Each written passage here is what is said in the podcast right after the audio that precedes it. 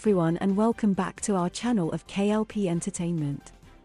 Reporting live from our newsroom, I'm Beatrix Gemma.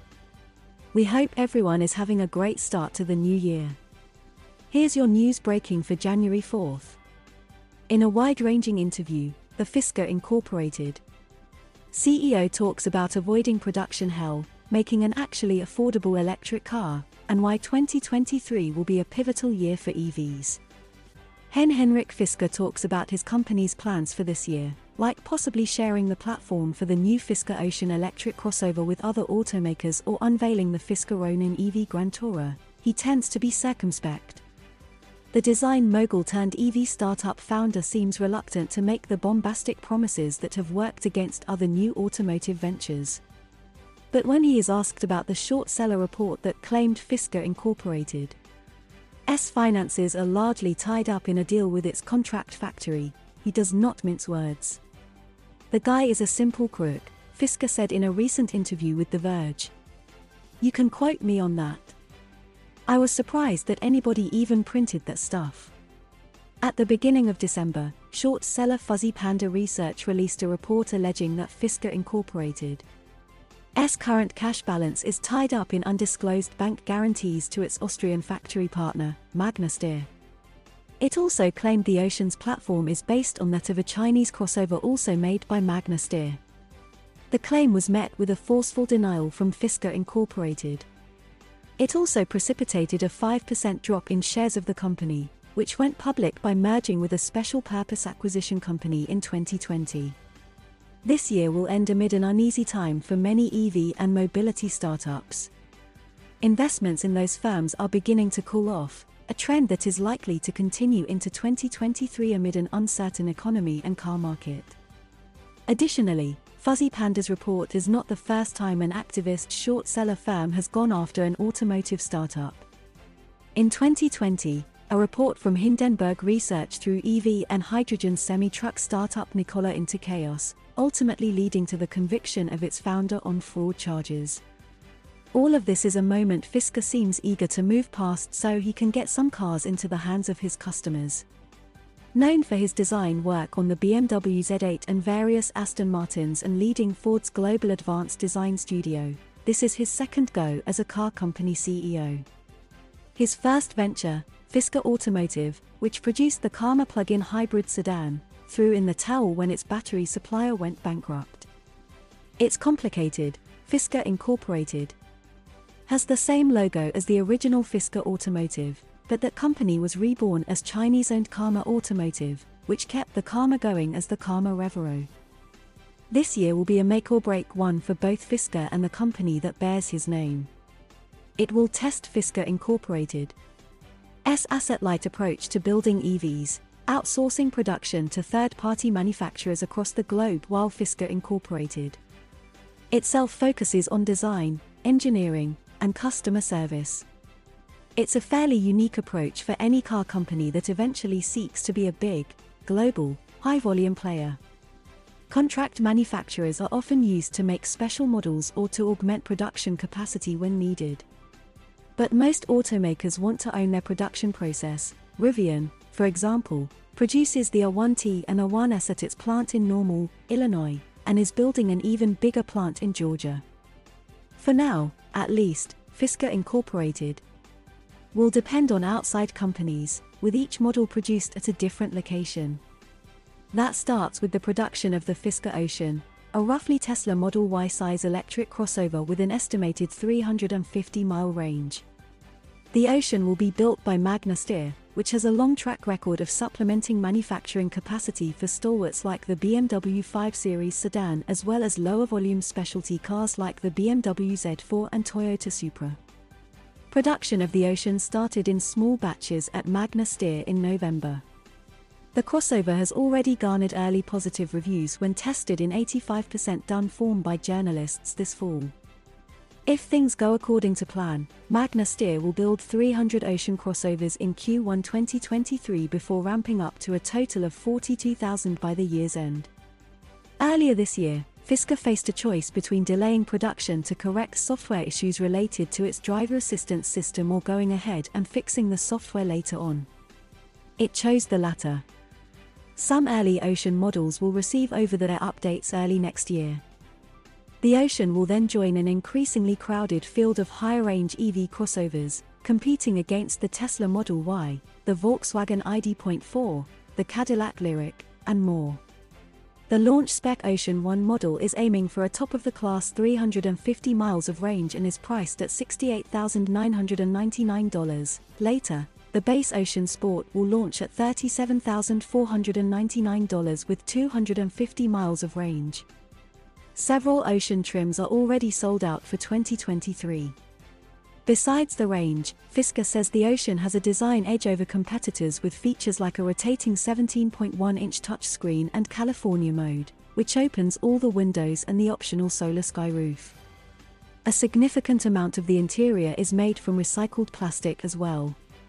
Next up is the Fisker Pair, or Personal Electric Automotive Revolution, a smaller E V Fisker Incorporated. Claims will launch with a remarkably competitive price of twenty-nine thousand nine hundred dollars. That's before any tax incentives, which it does stand to receive because it's due to be built at Foxconn's plant in Lordstown, Ohio. If Fisker Incorporated pulls this off, it will be one of the very few players even bothering with more affordable E Vs in the current market. Most automakers are going for luxury buyers to offset the high R and D and manufacturing costs involved with battery power. But this is where Fisker says he sees an opening. "I think the biggest opportunity is actually in the more affordable segment right now," he said. "We need everyone to own an E V. And everyone cannot afford an eighty thousand dollar electric S U V or a one hundred twenty thousand dollar electric sedan, no matter how cool they are." The company thinks it can meet that target by dramatically reducing the number of parts involved in the car, even by the more austere standards set by the Tesla Model three's interior. After that, there's the Fisker Ronin, a callback to Fisker's own sports car roots. Named after the car chase-heavy John Frankenheimer action classic, Fisker says the Ronin will be a four-door convertible Grand Tourer E V targeting a range of more than five hundred fifty miles and a price tag of around two hundred thousand dollars. The Ronin would be one of the only E V convertibles on the market. The upcoming Polestar six is about the only similar thing in the pipeline. But even without announcements of cars powered by rocket thrusters, it's a very aspirational lineup for a startup, especially one that will depend, for now, on outside entities for production. Fisker likens it to a marathon, and one that starts next year. This interview has been condensed and lightly edited for clarity. The forty-two thousand is still the same. That hasn't changed. We developed the Ocean in record time. We have developed it in less than two and a half years, which is sort of unusual in the car industry, where you normally spend four to five years developing a vehicle. One of the negatives about that is we couldn't really convince any of the authorities to certify the car for safety and emissions faster. So we're actually starting production and still waiting for some homologation, which we should be getting in February. I think we're not immune to supply chain issues, either. We also have to work with our suppliers to figure out how we get them to ramp up. Probably from now until the end of Q one, the whole goal here is to get all of the suppliers lined up, some a little slower than others. So that's why we set a very low ramp of three hundred vehicles by the end of Q one next year. Magna could probably produce several thousand vehicles, but we just didn't want to take that risk and have some suppliers that couldn't follow that speed. In this environment, maybe the most difficult thing is to make sure that you get all suppliers to the same speed. Once in a while, some car makers have to stop production just because of one or two parts, and you can't finish a car unless you've got all of the parts. You don't want to be standing with thousands of cars that can't ship because one supplier can't deliver the parts. So that's what we're working on right now. After that, it's actually a very steep ramp up compared to, I think, any other startup. We are planning around eight thousand vehicles in Q two next year, which is quite a lot. But we are comfortable with that because we have taken more time to align suppliers. We didn't want to jump out claiming to do thousands of cars in the first quarter and then end up with much less, and then it's sort of a disappointment. We are trying to mitigate the risk here. Overcapacity, meaning there is too much manufacturing capacity versus the cars being produced. And that is still the case today. I saw the other day that Stellantis is closing a Jeep factory in Illinois. I think we did the right thing. It's not just about capacity, quite frankly, it's really about the difficulty of manufacturing. I mean, you've heard even Elon Musk talk about manufacturing hell and how difficult that was. And I think that especially if you're not from the car industry, I don't think people are aware of how difficult it is to manufacture a car. It's not just putting the parts together, but it's getting all these parts just in time, in the right quality. One of the things we did at Magna is we spent seven hundred fifty thousand dollars on a zero-tolerance model.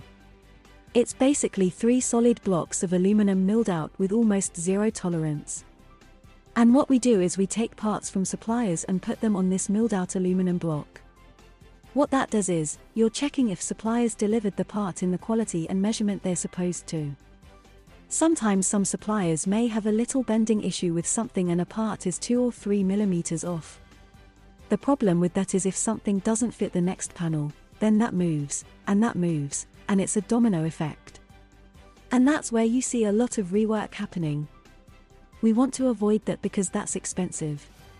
That happens many times in the new vehicles, specifically for startups, and that's why you see this slow production. It takes you, instead of hours, days to make a car because people have to go in and manually adjust things. That's when you don't get the ramp up. This is really where I feel we have done the right thing because we are on the right path to ramp up manufacturing. And we are the only ones who didn't announce a delay in our manufacturing. As far as I know, we're the only startup that has not announced a reduction in our forecast of sales. We have also decided to do a complete steel platform and steel body, again for lower cost. Yes, aluminum was lighter, but it's more expensive and it's more expensive to repair. So we went for old steel. And then we went very radical with the interior design in terms of simplifying it for a low cost. We then also looked at innovations in the vehicle itself. We have a new way of getting into the trunk we call the Houdini trunk. It doesn't open like a normal hatch or a normal trunk, which can be very beneficial specifically in tight places when you want to get into a trunk. We looked at how we could broaden the appeal of this car beyond private ownership. Can we make this vehicle ideal for ride-hailing, car-sharing, and food delivery? So we looked at broadening the market for those vehicles so we can get super high volume. We're aiming at two hundred fifty thousand volume, which is very high, annually. To do that, we have to get the price right, we have to make it desirable, and we have to broaden the potential market. Those are the three things we looked at, and right now, we're on target.